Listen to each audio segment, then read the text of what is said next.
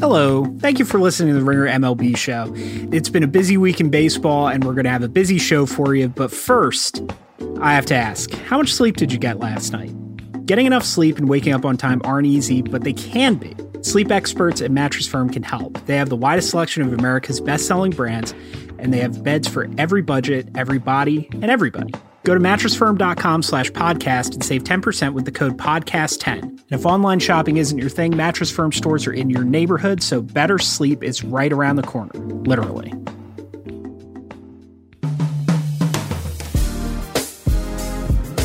I'm considering a move to LA. Welcome to the Ringer MLB show. My name is Michael Baumann. I'm a staff writer at The Ringer. As always, we are part of the Ringer Podcast Network, home to On Shuffle with Micah Peters, Binge Mode with Mallory Rubin and Jason Concepcion, and The Watch with Andy Greenwald and Chris Ryan, and many, many more great shows. And be sure to check out TheRinger.com. We're just in the MLB department alone this week. We have Zach Kram on the Red Sox and their record breaking start. Claire McNear was at the Home Run Derby last night. She has everything you want to know about Bryce Harper's emotional win.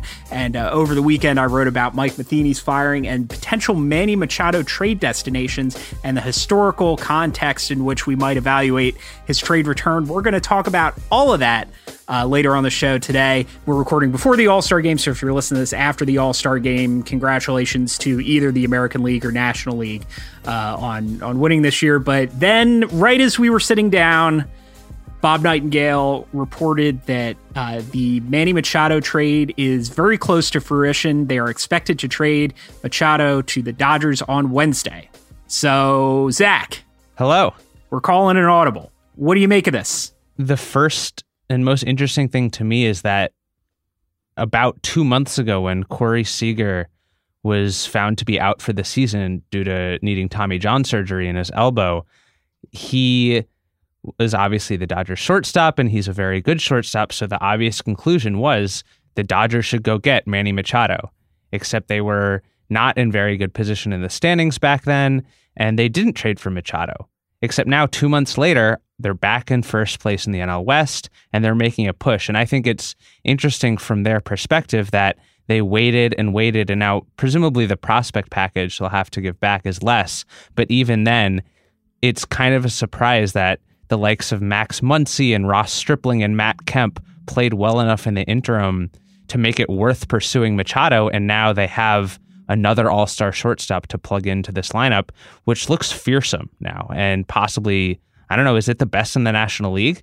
I'd have to go player by player, and I don't have the numbers up. I think the the Cubs would probably be up there as, as one of the but nobody else immediately comes to mind. Although I'm sure we'll get we'll get letters and we'll get tweets uh, saying that. But yeah, the why not trade for Machado as soon as Seager went down? I think we talked about that on the on the pod that it would have made a a perfect like for like replacement, and maybe it was just a matter of finding the right prospect package. And I don't you know, you wonder why trades like that don't happen sooner. And you know, as early as you see a trade is is when did the Quintana trade happen last year? Like early July fourth or so. Was it July? Was that late? I think so.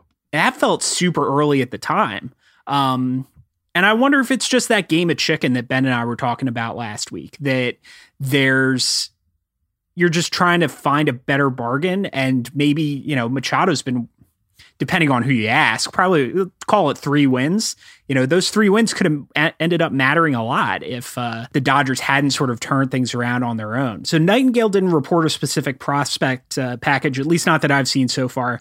Uh, but Jon Heyman earlier in the day reported that the Dodgers were the front runners and that the two teams had discussed Yusniel Diaz, who's a double A outfield prospect who you might have seen uh, from his tour de force in the futures game on Sunday. He's number 31 on Baseball Prospectus's midseason top 50. That's the high prospect ranking on him right now.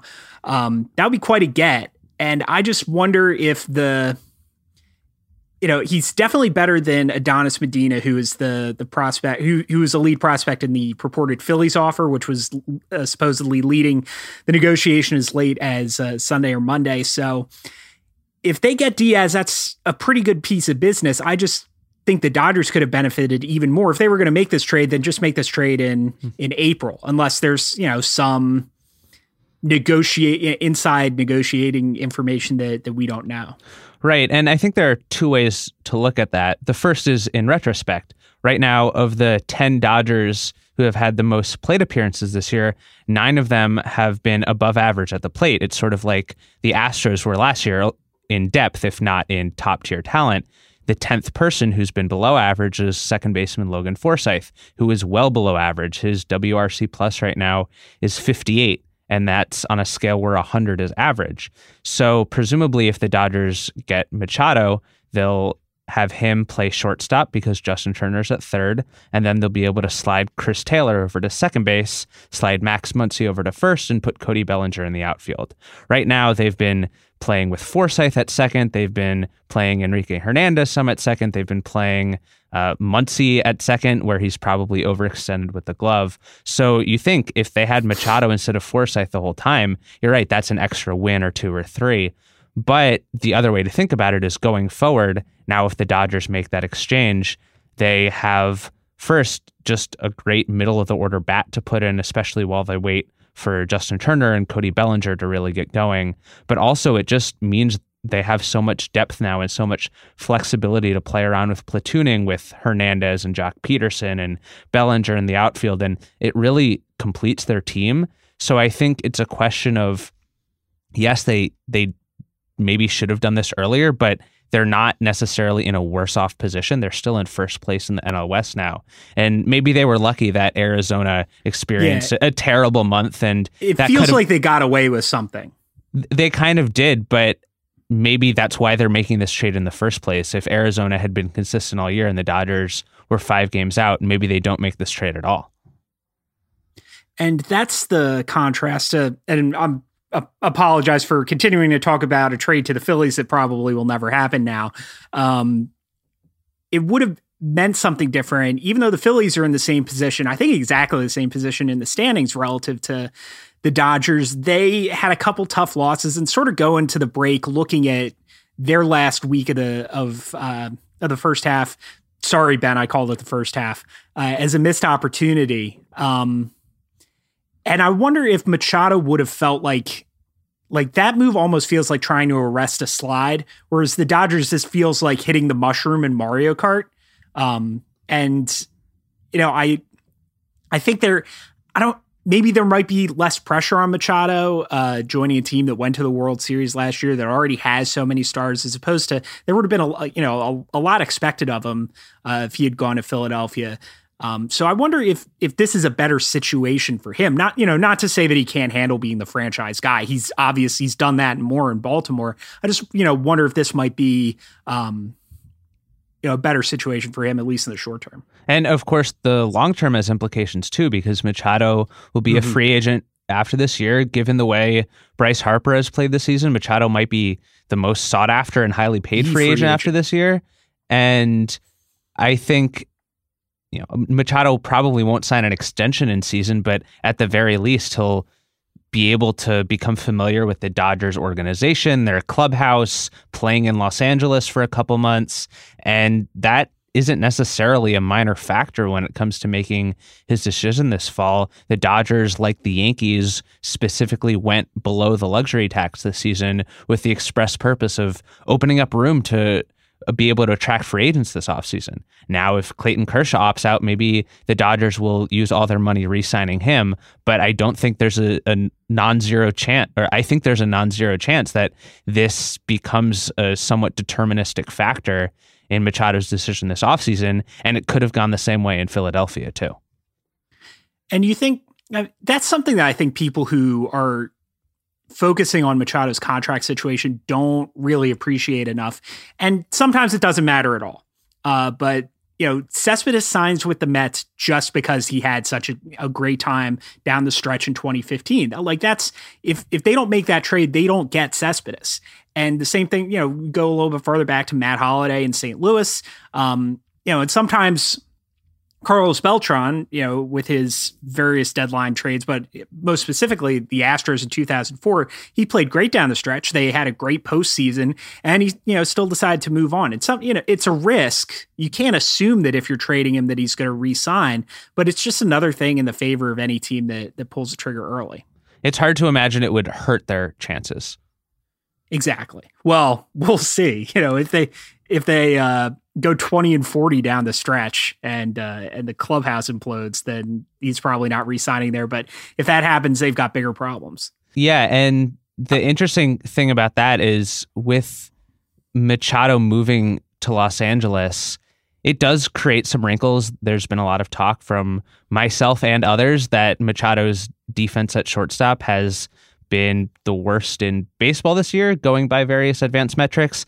Obviously, half a season of defensive metrics is, I don't know, roughly the equivalent of a month of offensive stats. So maybe he's going through right. a slump. I know uh, our. I think I, am on. I, I, don't think he's great at shortstop, um, but I, I think that's to a certain extent a, a statistical mirage. But. Yeah, and and I think that does have long term implications with him signing an extension, but I think with a player of Machado's caliber, it's probably worth trading him right now as long as you're not giving up your top prospects. I really enjoyed the piece you wrote yesterday about the history or the recent history of rental players and the prospects they returned because oftentimes the guys that are giving back either don't turn into stars or if they do turn into really quality players you're sad you gave up you still enjoyed a run to the world series like the mets did with cespedes even though they gave up michael fulmer Exactly. Um, and that's why, and you know, I'm. It, it, that's not to be. You know, I didn't mean that to be construed as just trade everything for this guy you might lose in two months. You know, it's you know, insofar as I, I look at this from a Phillies fan perspective, I wouldn't trade Sixto Sanchez for him. Like if if the Dodgers give up Diaz and that's better than Medina and Jhailyn Ortiz or whatever other guy they were going to give up. And you know, and if that's the case, then you got beat and you make a run at him in free agency. But um, you know, there's there's so much to be gained by trading for a player that good this late in the season, particularly if you're already in a playoff position as the Dodgers inexplicably uh, considering where they were a couple months ago, are right now. Um, so, I mean, this, I don't want to say like this will turn the National League because the Dodgers might have won the pennant anyway, or they might not win the pennant with, it might not even make the playoffs with Machado on the roster if that's where he eventually ends up. It'll be interesting to see what the ultimate package looks like and when it happens and what the timing is because the All Star game and Machado being the or being the only bright spot for the Orioles this year has made this so much more complicated than it needed to be. I think. And the fact that it's happening, uh, we presume, about two weeks before the trade deadline does have interesting ripple effects too, because now teams like the Diamondbacks, who are in a race with the Dodgers for the NL West, you make the counter move. Yeah. Exactly. And I mean, they had maybe the best deadline deal of anyone last year in adding JD Martinez. They were reportedly sort of on the periphery of Machado trade talks because they could use a shortstop. They basically just need another hitter uh, maybe even another pitcher too. So it'll be interesting to see how they respond. To, does a team like the Cubs respond, given that their rotation is currently being held together by duct tape and whatever is in Tyler Chatwood's arm right now? And how do the Phillies respond to not adding someone? How do the Yankees respond to not adding someone? I think the fact that we have two weeks left could potentially make this a much more interesting trade deadline than we might have otherwise had. All right, unless you got something else, let's talk about the home run derby because that was a lot of fun, and I want to make sure we don't just blather on about this trade that hasn't happened yet, uh, to the exclusion of of a really great couple hours of TV. Go for it. It was awesome. I love the bracket format. The home run derby was so boring in the it, it, really picked up. There was that year where Cespedes really put on a show, but really the the latter days of like the post Josh Hamilton where it was just where it was a lot of taking pitches, but this, you know, it, it adds the head to head element. I think there was, I was a little worried about the lack of star power because last year we got Stanton and Judge and Gary Sanchez and really Harper um, was the only guy that you would really want to go out and watch hit, you know, take batting practice in the, in that group. And even there weren't as many spectacular home runs like the, the, uh, defining images last year. It's Dellin Betances, uh, just like with his hand over his mouth as Judge was was uh, hitting 510 foot home runs was the defining image of last year. And no, Harper was really the only guy who really hit those monster home runs. But it was the defining images of this one were the just those sort of last minute binges. You know, Hoskins had one in the first round. Schwarber came back to beat him in the second round with one of those, and Harper hit nine home runs in 47 seconds in the final. Um, just when he gets into when one of those guys gets into a rhythm and it's just one after another after another, like it was just a different it was a different experience than just watching Aaron Judge sit back and crank. You know, it's like a, a distance versus rate of fire thing. It was cool to see that. It's kind of heretical to say, but I think this is the one spot where adding a clock to baseball, the most timeless of sports, is a really smart idea. Um, it adds stakes and pressure. I I watched part of the Josh Hamilton home run derby uh, yesterday in sort of preparation for this event, and the full YouTube video of Hamilton's round, which is still the coolest home run derby thing I've ever seen. The full YouTube video is something like 27 or 28 minutes long. Oh my God. Which is absurd. And part of that is just because he hit so many home runs. But a lot of it, like you said, is taking pitches and waiting for the right ones. And even when he went on his run of 13 homers in a row, it was still interspersed with six or seven pitches that he took. Whereas Harper yesterday was just swinging at everything because he had the clock counting down and he needed to catch up to Schwarber. Because his dad couldn't find the plate. and it kind of reminded me of watching a basketball game where you get Steph Curry hit six three pointers in a minute and a half. And it's not something you get in baseball very often, which has a more of a methodical pace and the events are more discrete. So it was cool to add that element to a sport that otherwise doesn't have it very often. I also think the lack of star power didn't matter as much, at least for my enjoyment. One of the graphics that surprised me last night was when they were interviewing Freddie Freeman on set. And yeah, he didn't enjoy this graphic. right. They flashed that at the age of 28, he was the oldest person in the Derby. And I know I advocated that Ichiro should be in the Derby last week, and I stand by my case that that would have been fun. But it is kind of cool to see the young players be able to have these moments, even though Javi Baez got eliminated early. Uh, he still had these moments, and I thought that was pretty cool.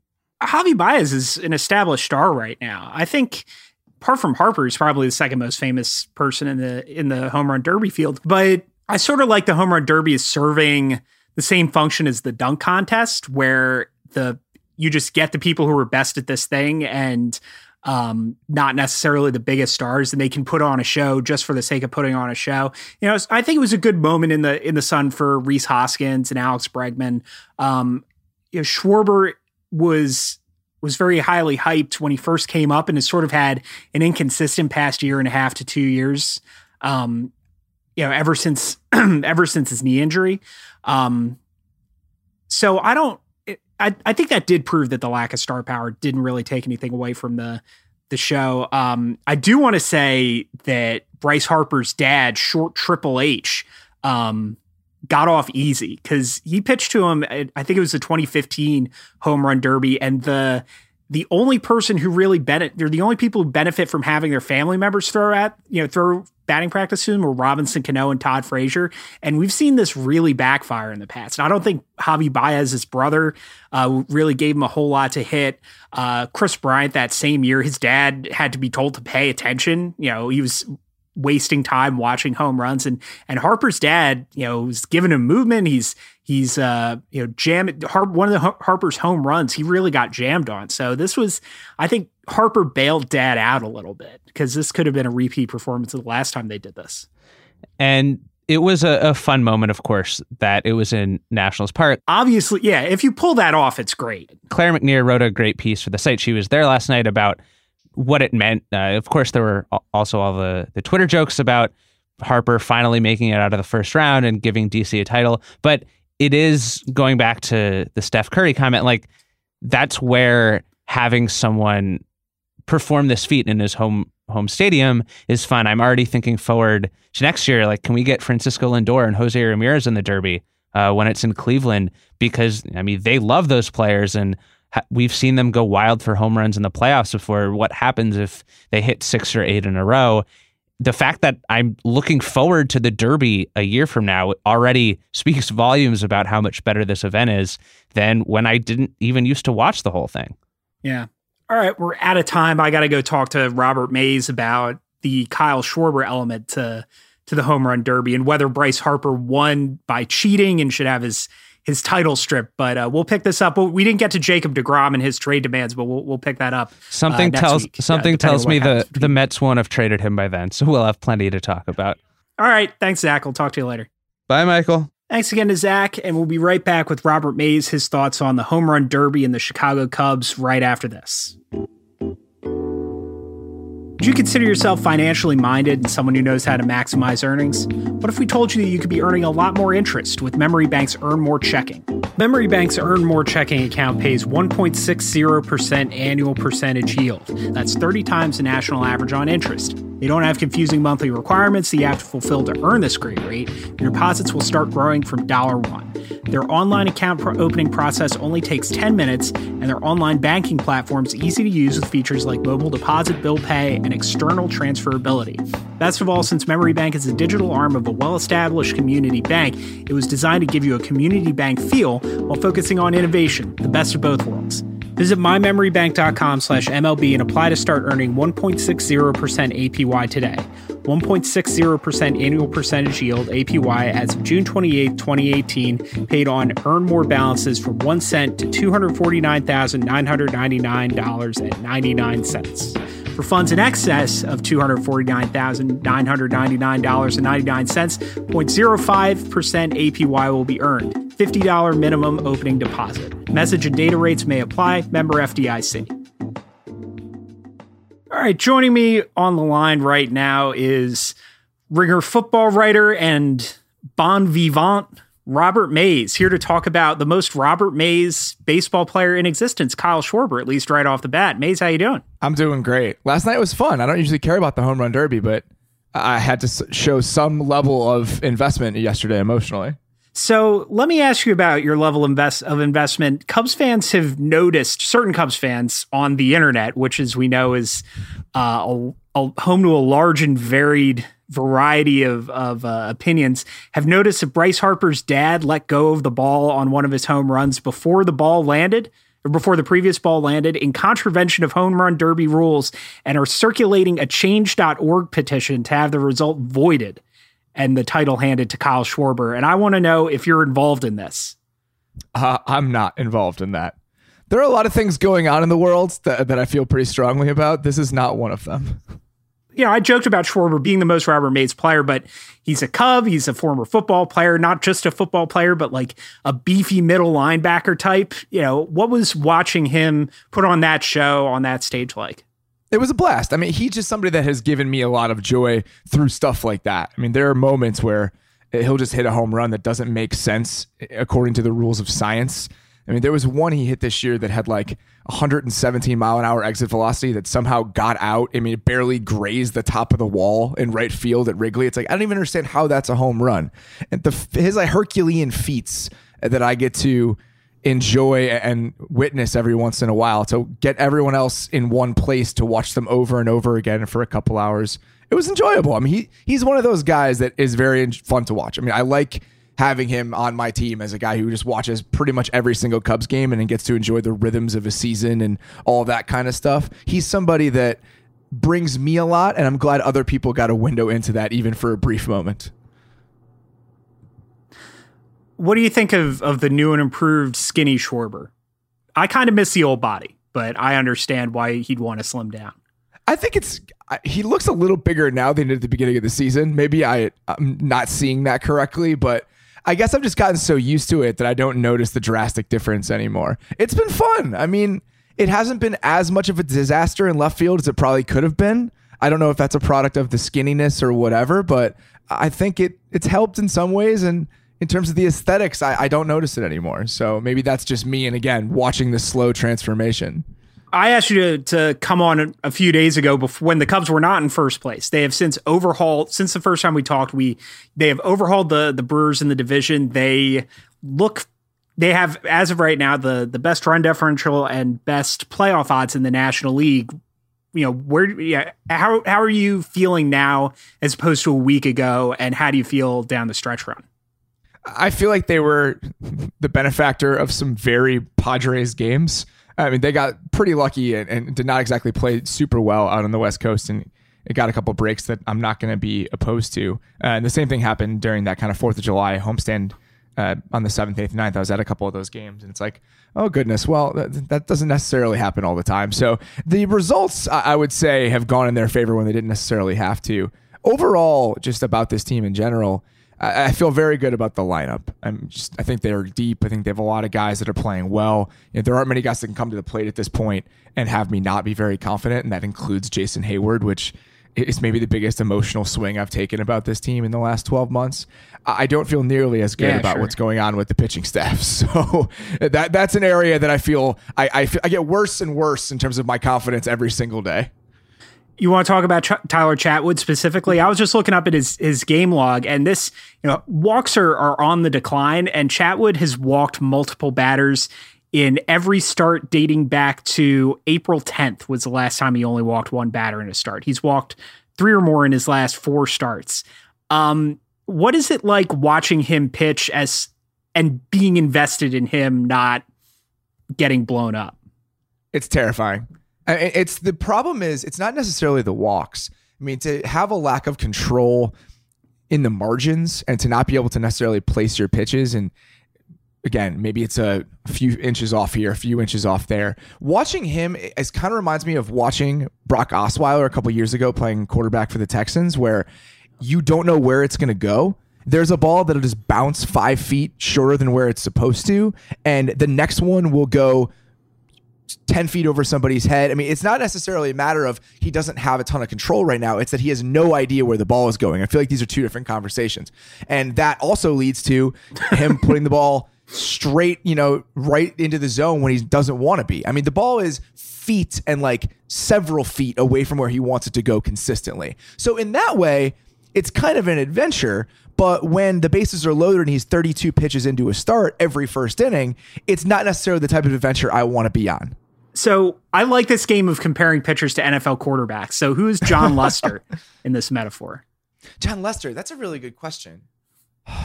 I think Roethlisberger seems like an easy answer because it feels like wily veteran. they're both big guys. Like Roethlisberger is an interesting comparison to me. They're both big guys. Mm-hmm. They, I think they're how their quality of play vacillates a little bit. You know, there was that year where Roethlisberger was just really on. I want to say it was like 2015, where he was maybe the best quarterback in the NFL. And that is not necessarily how he is every year. He has up years, he has down years. It feels like Lester's game has kind of vacillated over the last couple years in a similar way, but he still has that track record of- success. For a while, it felt like this year was going to be that late in late in his career stellar Jon Lester year. Now it feels like that's coming back to earth a little bit, but that's the first one that comes to mind. I don't know if, if it's the best one though. Yeah, it's it's not perfect because Roethlisberger's got the big arm and Lester's sort of a soft tosser That's at fair. this point in his career. But Yeah, that's, that's fair. that's not. Yeah, from a from a results standpoint, it works. So it's. I mean- I mean, that's that's got to be the place where if the Cubs are going to make a move, it's tough because they they had this great farm system, and then all those guys are now big league contributors now, so they don't really have a lot of surplus to to deal from. You know, if they can go get somebody like Jay Happ, is that the kind of pitcher you'd be interested in, or would you want to see them try to get creative, maybe deal somebody off the roster like Ian Happ? You know, not that that I've necessarily heard that rumored or anything, but um, you know, what do you want from them at the deadline? it feel it's a tough situation that they put themselves in because this was always the plan, right? You build your actual in-house farm system and prospect collection as position players. Those guys would come to fruition. You'd have that to build the lineup or to make deals for pitching maybe one or two years ago. And then you would go out and you spend money on pitching. And that was once again the plan. They were going to go out and spend money on guys like Darvish and Chatwood. And I know Chatwood's not a big money starter necessarily, but he was a part of the plan through free agency. That has blown Yeah. up completely. They made a multi-year commitment to him. That's a you know that's a fairly big contract. Yeah, I mean they've spent money in on, on those spots, and that was always the plan. Let's go out and buy pitching, and it hasn't worked out. So when mm-hmm. it the plan you've had in place doesn't work, you're left kind of scrambling because again they don't have the prospects to make a deal, and you might have to go with some of the guys that are on the roster right now.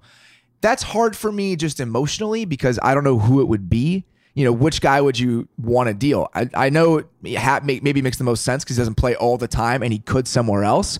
but that's also a really good prospect in terms of a young guy to give up on. I mean, his slash line this year has been very good. He strikes out too much still, but he walks a ton. I mean, watching him at the plate is actually pretty impressive. He's got such easy power. He has that element that they've really enjoyed with other guys in the past where he can play everywhere. I mean, the fact that you can just slot him in mm-hmm. every spot in the outfield, he can play third base, he can play second base. That's the type of flexibility they covet. So you don't want to lose a guy like that. But again, who would you rather lose? So it's tough. I, I feel like they put them spell, themselves in a really unflexible position when it comes to making deals at the deadline. And I don't have a good answer. I don't want them to trade away a good guy on the roster right now just to upgrade the pitching because I feel like the upgrades would be marginal. But I also don't know if this pitching staff, as it currently exists, can win a World Series.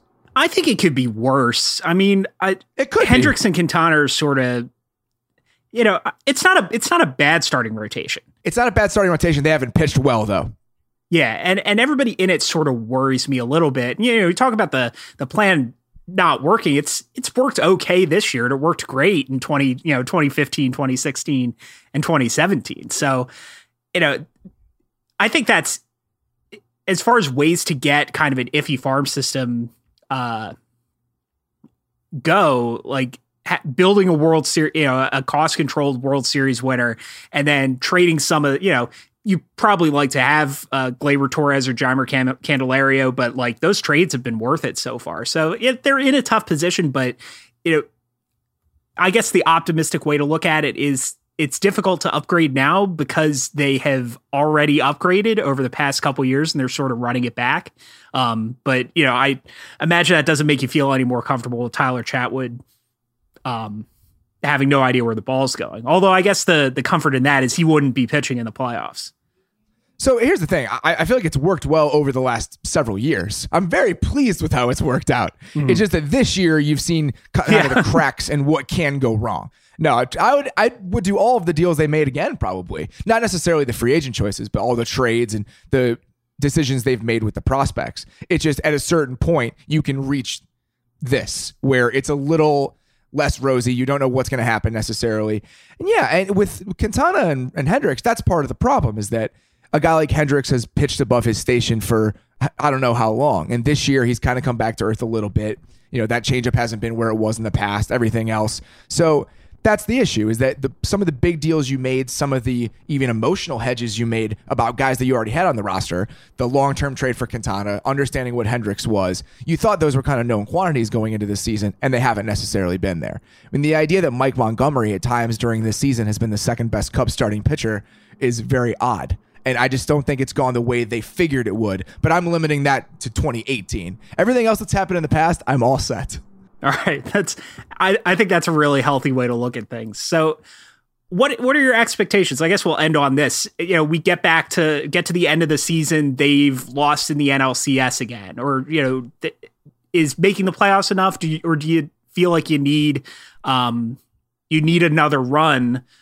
Looking at at how sort of how flat the National League is at the top, um, you know, do you need to get back to the NLCS or the World Series to feel like this wasn't a missed opportunity.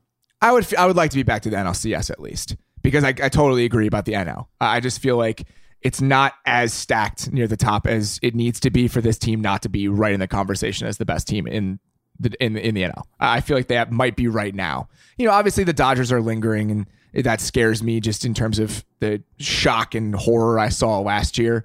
But right now, I feel like they can compete with any of mm-hmm. these teams the chance to go to the World Series and get shellacked by whoever comes out of the AL isn't necessarily the most fun idea in the world, but I wouldn't mind watching another World Series even if it went poorly.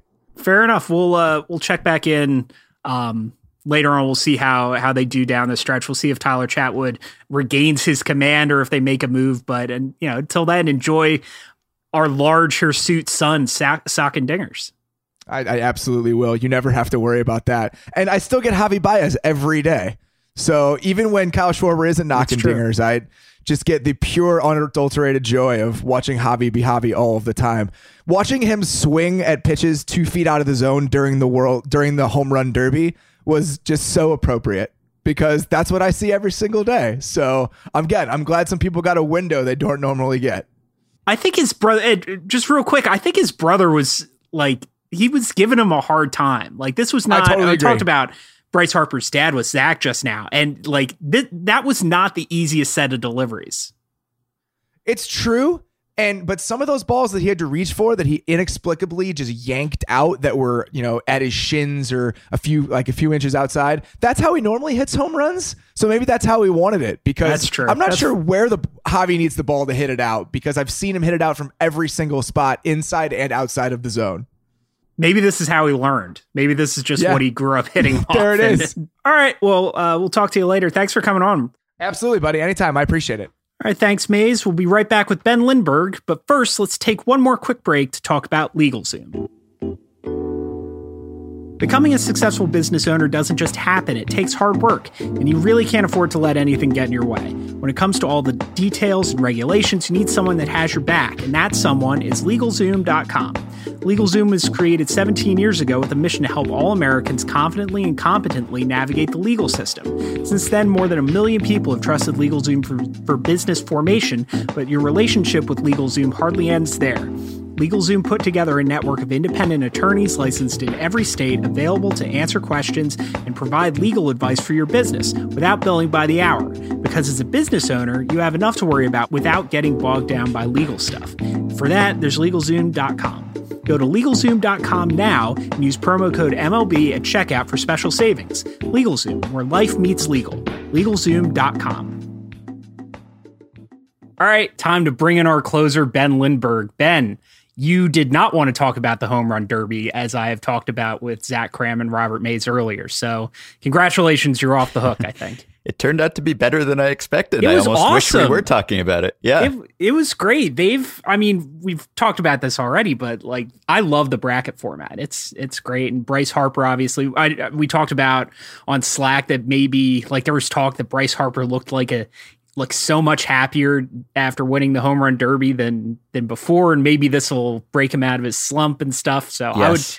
We well, talked as about you how, and I discussed on Slack, I hope that this will be a reverse of the perceived Derby curse in that there's this persistent idea that the Derby screws up hitters, which has been shown time and time again not really to be true. It's just that if you get into the home run derby, it's because you had a great first half. And so there's probably some regression in store.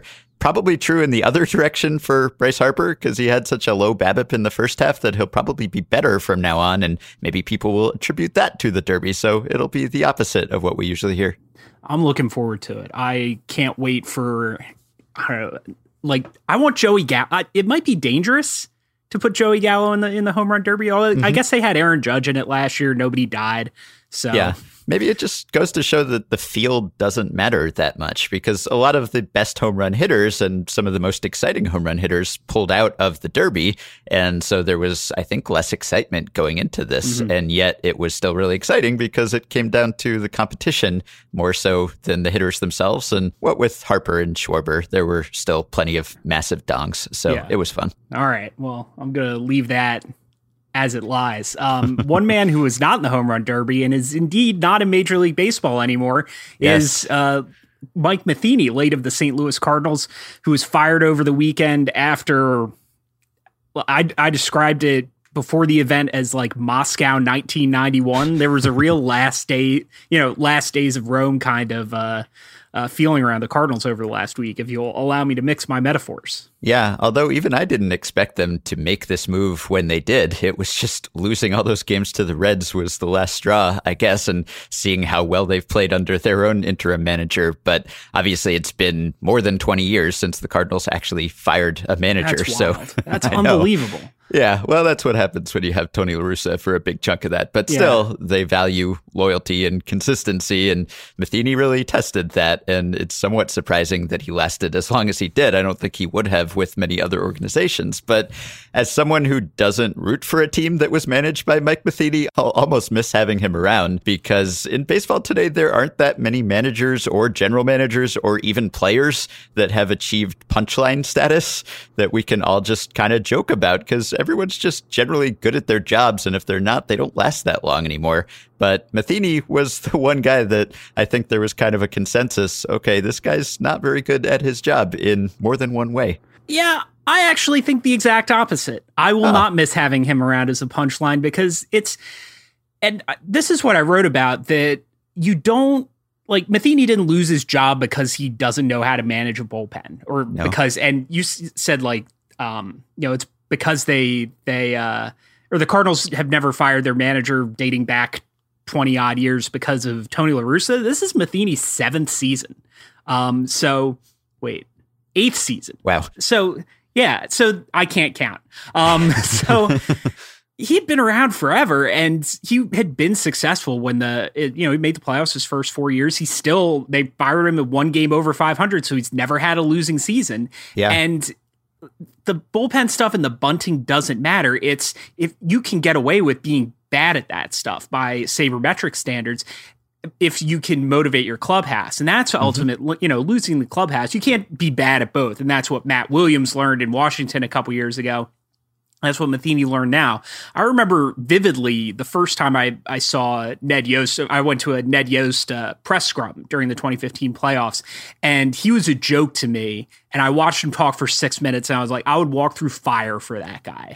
and it, that just you know really drove home how much more important. And we see with Dusty Baker too. Um, Charlie Manuel is not really sabermetrically inclined managers who nevertheless uh, players love to play for and play well for. And I think Matheny as a punchline, and before him, I don't know who it was, maybe Kevin Towers or Matt Williams or Ruben Amaro, whoever the punchline is at the moment. Like, if that's really what you're dining out on and you're not working harder to find more novel things to criticize, it just says to me that you read Moneyball and then just stopped learning. Yeah. So I I am eager to see what the reflexive anti Matheny crowd moves on to and to, you know, sort of see who's paying attention. Yeah, well, some of the guys you mentioned who have been dinged for their lack of tactical prowess, some of them got better even in their managerial old ages. Guys like Ned Yost and even Dusty Baker and Clint Hurdle, these guys kind of reinvented themselves tactically to a certain extent. So you can get better at that. And I don't think Matheny got better No, at that. and that's but- the other thing that killed him is just you know there was an expectation that he'd learn on the job, and he Yeah. just never did. No, if anything, he learned the wrong lessons because he seemed to regress in more than one way. And that's, I think, what you're saying is that, yeah, we've all kind of agreed in recent years that as frustrating as it might be to see a bad sacrifice bunt or a really bad bullpen move, that is of secondary importance to the leadership and the media relations and the clubhouse camaraderie. And Matheny just did not have any of those things. And I don't think you can necessarily blame the Cardinals for expecting that he would have those things because I think it made sense back in late 2011 to think that Mike Matheny would be a good leader and would be good in the it clubhouse. seemed like he was a, a well liked player, and Yeah. you know, for all the criticisms of his management, you know, from my, as far as I understand, eh, he is still everybody thinks he's a nice guy. Yeah. You know, they like him personally. It's just yeah, he- well, I don't know- know if Dexter Fowler. yeah, I don't know if does or- Dexter Fowler or Jordan Hicks do, but right. yeah. So there seemed to be more and more problems, maybe as the age gap grew between him and his typical player. But when they brought him on, he was universally respected. And I think there was every reason to think that at his age, he could connect with young players. And the opposite turned out to be the case. And in a sport and in a league where teams are skewing younger and younger, and the emphasis on youth has just increased by the season, he was this guy who seemed to have a persistent bias against young players, really going back to the beginning. He wouldn't play guys. He seemed to have this very old school mentality and considered young players soft, and they had to repeatedly prove themselves. And I think it hurt the Cardinals. This is a team that depends on player development, and to have a guy like this who was so out of step with the times, I think was really harmful. And even when it comes to recruiting players, there were guys like Jason Heyward who chose another team. Now, maybe that ended up benefiting the and Cardinals. Jason Heyward's hitting now. He's yeah, okay. uh, Two years into three years into his contract. Yeah, but I think he just didn't have a lot of fun and didn't really believe in fun for baseball teams. And I think players gravitate toward fun managers. And Matheny was just the antithesis of that. And lately, with the Jordan Hicks, Bud Norris controversy and his comments about that, and some of the Tommy Pham stuff and the Dexter Fowler stuff, it just seemed like he was really rubbing players the wrong way. And if you're not making up for that in other ways, which I don't think he was, there's just no reason to consider that guy the best choice. So I think this move was overdue. And I'd, I'd go even one level more specific than that. I don't think it's. I think players will will work for a will respect, will will work hard for a manager who isn't necessarily fun. And you know, we've talked about Joe Maddon. I don't know if you saw the athletic uh, survey of 200 odd yes. players, and you know, Joe Maddon was the pl- was the manager that most players said that they wanted to play for, but he was also second and just barely second on the list of managers that, that players would least like to play for. Yes. And I think I think you know, you take that Joe Maddon or, or Gabe Kapler is another example of this manager who seems to be pretty successful right now, but could rub players the wrong way. I think there's just a matter of, and there's a generational divide. And this is where it's so confusing with Matheny being so young as a manager. It, there's a generational divide about power and respect you know, mm-hmm. it, I'm going to tell a college baseball story. Oh no! so the the generation of, of coaches from the 70s, the you know the ones who bought a lot and overused pitchers, but the ones who who really made college baseball what it is today, um, are they're in their 70s and 80s and and just now retiring and you know leaving their jobs. And a couple years ago, uh, my colleague at D1 Baseball at the time, Eric Sorensen, published an extensive interview with three of those coaches, and they decried the culture of entitlement and uh, among young players. And I don't think it's entitlement. I think it's just self-respect. Like mm-hmm. players want to be treated like they they don't take it for granted uh, that you have to do everything that every authority figure says if the if you don't think the authority figure has your best interests at heart. And I think that's where you lose young athletes. It's not like oh kids and by being you know, Matheny never said this in so many words, but it's the same. Oh, kids are on their phone all the time. Like yeah. it's it's his job to come and meet the players where they are. If you know, it's not just the player's job to do whatever they're told. It's you know the players make the team. So the manager or the coach in in the college uh, uh, in the college ranks if they're going to recruit players, if they're going to get the best out of players, if they're going to coach players up and get them to really buy into a system or a technique change, that you have to earn the players' respect. And I think that's a way that that the game and society in general has changed for the better.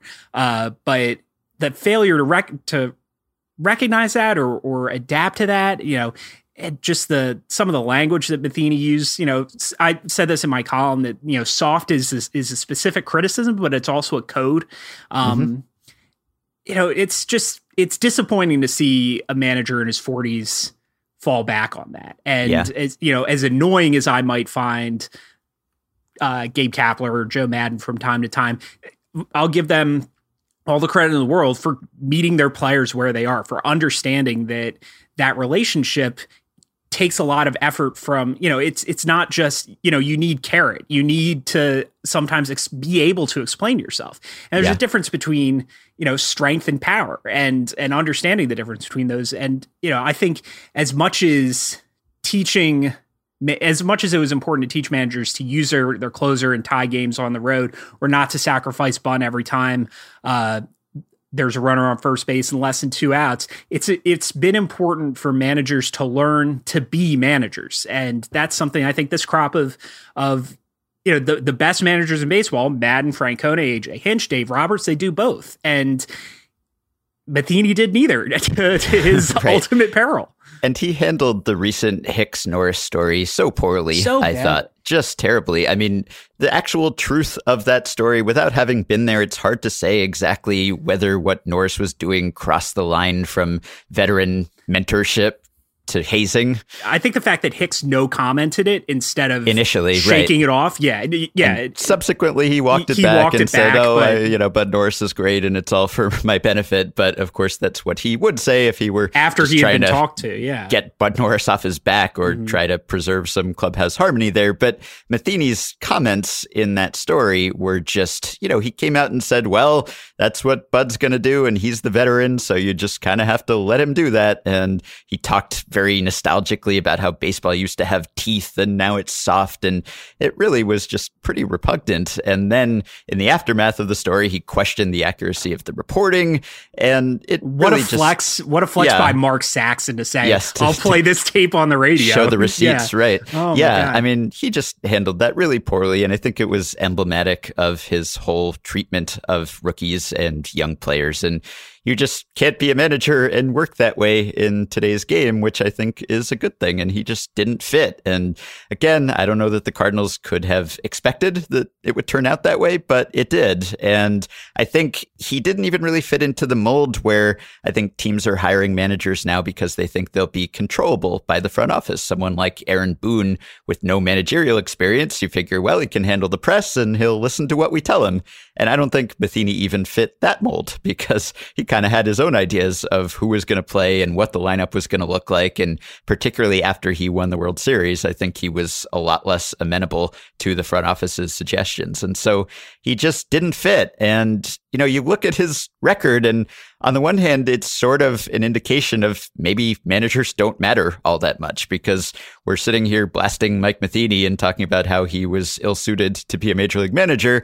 And yet he did win a World Series and the Cardinals during his tenure won the third most games of any team. And so if he was as bad a manager as we're saying, well, that kind of shows you how much having a bad manager actually hurts you because the Cardinals were really successful for most of Matheny's tenure regardless. And I don't know. I think of something that the baseball writer and researcher Phil Birnbaum wrote several years ago. He said, You gain more by not being stupid than you do by mm-hmm. being smart. Smart gets neutralized by other smart people, stupid does not. So you can go and hire a, a good, smart manager, and I'm sure the Cardinals will do their best to do that now. But lots of teams have smart managers, and you're probably not going to get a manager who's more than a win or two better than any other manager out there today but you can go out and get a really bad manager who will sabotage you and hurt you. And maybe Matheny had morphed into that. So I think this was time to make this move if that time wasn't a couple years ago. Yeah, that's a great point about the the downside being better than the upside or bigger yeah. than the upside. Yeah. Um, where do you think this leaves the Cardinals in the playoff race? Because they're obviously sort of adrift, but they're not out of it yet. They're only mm-hmm. a couple games back of certainly the wild card, and they're the division is probably out of reach with two teams to climb over, but mm-hmm. they're in this sort of there's maybe 10 teams in the National League that still have at uh, you know a non-trivial shot at a wild card spot. So you know, do you think that just having some change might might help turn the team around? Well, I think teams do typically tend to improve after managerial change, although that often has more to do with kind of a dead cat bounce than the manager himself. You mm. know, you get fired because your team is underperforming, and then it tends to perform closer to expectations, whether it's the manager's doing or not. So I do think they'll be better, and I believe I picked them preseason as a wildcard team. I wouldn't today if I were redoing my predictions just because of where they stand they're something like a one in four shot right now, according to the projections, I think, to get one of those wild cards. So it's not at all out of the question, but I don't think that the managerial change alone will really make the difference between non playoff team and playoff team as much as Jim Riggleman is trying to change my mind on that in Cincinnati, who suddenly morphed into one of the, the best playing teams in baseball since poor, that move was poor made. C. Trent's fighting off Cincinnatians by the tens of thousands, convinced that the, the Reds are going to turn their 10 games under 500 into, into a playoff spot. I know. Yeah, so I think they're probably a long shot and end up on the outside looking in, but yeah. they'll have yet another winning season. I know that Cardinals fans like to lament just how terrible things have gotten for this team. Almost any other team would take the Cardinals' position over their position. It's a pretty enviable track record, even in recent years. So Matheny's gone, and we'll remember him for his most glaring mismanagement moments. Like, I think that the Michael Wacha decision in the 2014 NLCS is the most baffled I've been by any managerial move in recent years. Oh, I really boy. think I haven't been more flabbergasted by anything, including Buck Showalter in the wild card game. I mean, you could list the greatest hits of the last several postseasons. We should do and, that. Yeah, like, I mean, somebody write this down. We should definitely do this later in the season plenty of terrible moves that have been made, but putting Michael Wacha in in that situation after having not pitched for a month, that remains, I think, the most baffled I've been. And his justification about how you can't use the closer in the tie game on the road was just really a, a face palm, forehead slapping sort of moment that I couldn't believe what had happened. So that's what we'll all remember about Mike Matheny, those moments. But his real legacy, I think, and probably the more crucial reason that he is no longer a major league manager, is what he did or didn't do in the clubhouse. But I do wonder whether he will get a second act because he's only 47, and I could definitely envision some team that is coming off of the fun loving, happy go lucky manager saying, you know what we need? We need the stern, square jawed disciplinarian who's never going to crack a smile. He's just going to stand there in the corner of the dugout looking inspirational. Let's bring in Mike Matheny. He was a World Series winning manager. So I could see him being back someday, but it might take a few years for the, the stink to wear off. Yeah, I don't know what I don't know what would have to do or what what would have to happen in order for him to get another shot. Because you'd think just teams love retreads, but just though it's not just how bad it because it did it never got so like there was as we've said there's there's no 95 loss season or anything like that. Yeah. It's just the way that that he proved that he wasn't up to the job would make me very reluctant to Right. to hire him. Like there, you know, what do you gain by his experience over a guy with no experience? Yeah. Um, and he showed zero growth during Yeah. his time there. So I do want to say shout out to Will Leitch, uh, who, uh, St. Louis Cardinals super fan who Mhm. took his son to his first. Uh, yes. It was his first game at Busch Stadium, I think, and was complete. You know, said, "Oh, my son has seen a terrible Mike Matheny double switch, and it turned Yep. out to be Matheny's last game." So yeah, good- that's, right. that's great parenting, getting it in under the wire. I was talking to Will yesterday, and I said it's like the old Joe DiMaggio quote about how he always wanted to be at his best because someone might be seeing him for the first time. That was Matheny. Someone might be seeing me for the first time, so I have to make my trademark terrible double switch, even in my last game as a manager. Okay. Well, we're we'll check back in with the Cardinals if they do anything. I guess you know they're not going to do anything this interesting for the rest of the season, but No, uh, we'll you know we'll check back in with them soon enough, and we'll uh, uh you know talk to you next week. Thanks for coming on. good grave dancing with you. Yeah. That'll do it for this week's edition of the Ringer MLB show. I want to say thank you to Zach Kram, Robert Mays, and Ben Lindbergh for coming on. Thanks to Manny Machado, Kyle Schwarber, Tyler Chatwood, and Mike Matheny for giving us stuff to talk about. And thanks to Jim Cunningham for producing today's episode. And before I go, I wanted to say a special thank you to Bill Baer, uh, who founded Crash Burn Alley, the site where I cut my teeth and got my start. Uh, that site cl- uh, shutters its doors after more than a decade. Um, Bill and I are two of just numerous uh, national and local writers, including Ben Harris of The Athletic and Eric Longenhagen of Fangraphs, who got their starts there. So, on a personal note, and in the interest of remembering where he came from, I wanted to acknowledge the superhuman effort that Bill and Corinne Landrey and Eric Chesterton and Spencer Bingol and Matt Winkelman have put into running that site over the years, providing great Phillies analysis and providing a place for young writers to really get their start. So, uh, for that reason, I'll be sad to see it go. Um, but with that said, thank you for listening to the podcast and enjoy the week's action, enjoy the All Star game, and we'll talk to you next week.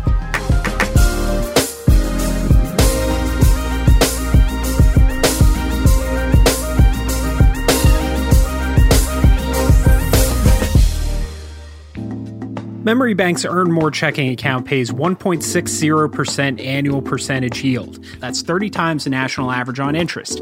No confusing monthly requirements, just take 10 minutes to open an online account and your deposits will start growing from $1. It's super easy and offers all the features you'd expect, such as mobile deposit, bill pay, and external transferability.